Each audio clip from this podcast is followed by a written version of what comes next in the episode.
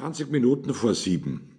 Ernst Brandner geht zum ersten Mal durch das Werkstor, nickt das erste Mal dem arm amputierten Pförtner Wartbichler zu, der breitbeinig vor seinem Bretterverschlag steht und den schweren Schlüssel hält, mit dem er jeden Tag um 6.30 Uhr das Fabrikstor öffnet.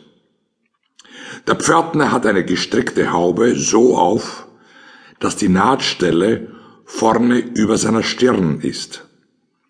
Ernst Brandner hat mit Wartbichler schon letzte Woche ein paar Worte gewechselt. Dann hat ihm der Pförtner mit behaarten Fingern den Weg zum Angestelltenhaus mit dem Personalbüro gewiesen, das sich nicht auf dem Fabriksgelände befindet.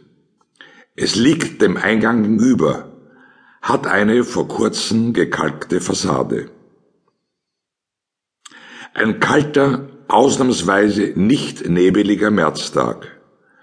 Ernst Brandner ist mit seinem Bruder Johann gekommen, der zwei Jahre jünger und schon vier Jahre im Glöckelwerk einer Maschinenfabrik beschäftigt ist. Sein Bruder war es auch, der ihm geraten hat, sich im Glöckelwerk zu bewerben, nachdem die Fabrik in Neunkirchen, in der Ernst Brandner als Dreher gearbeitet hatte, ohne Ankündigung zugesperrt worden war. Letzten Mittwoch ist Ernst Brandner eingestellt worden. Heute ist sein erster Arbeitstag. Sein Blick registriert noch, was den anderen Arbeitern kaum mehr auffällt. So zeitig meint Wartbichler spöttisch und fixiert Johann Brandner. Bravo! Der Pförtner widmet Johann sein fast zahnloses Lächeln. Johann taucht fast immer erst unmittelbar vor sieben auf. Zu früh kommen kannst du dir von Haus aus abgewöhnen, erklärt Johann dem Bruder. Die beiden sind einfach weitergegangen. Der Pförtner erwartet ohnehin keine Reaktion auf seine üblichen Bemerkungen. Der Fabrik schenke ich keine Minute, behauptet Johann. Ich habe es mir schon hundertmal ausgerechnet. Jeden Tag ein paar Minuten zu früh, das macht in ein paar Monaten schon einen Tag aus. Am Ende Monate und Jahre. Johann Brandner ist fast einen Kopf größer als Ernst. Sein Gesicht ist weiß, bekommt auch im Sommer nie Farbe. Gerade deshalb heißt er beim Meister und den Kollegen nur der Neger.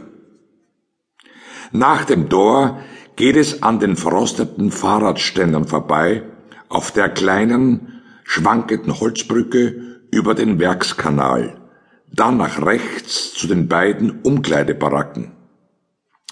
Die Fabrik befindet sich praktisch auf einer Insel zwischen dem Fluss und dem Kanal. Geredet wird in den Baracken nicht viel während sich die Arbeiter in die verdreckten Kitteln beeilen. Sogar die Lehrlinge haben verschlafene Gesichter und einander nichts zu erzählen. Ernst Brandners Uniform ist und riecht frisch. Da ist unsere sauberste Abteilung, sagt Johann auf dem Werkshof und zeigt auf die erste, niederste Halle, die Tischlerei. Keine Kunst, denkt Ernst. Fall mir nicht auf, sagt Johann noch.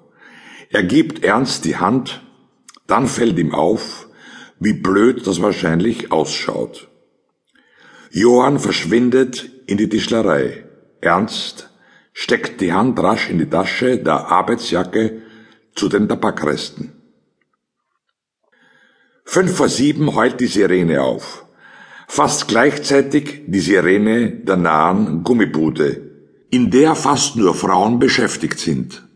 Dann auch noch die Sirene der Papierfabrik auf der anderen Seite des Flusses. Ernst Brandner betritt die Montagehalle, geht unter den Deckenkränen durch, an den Schmiedefeuern vorbei, wo die Schweißer versammelt sind.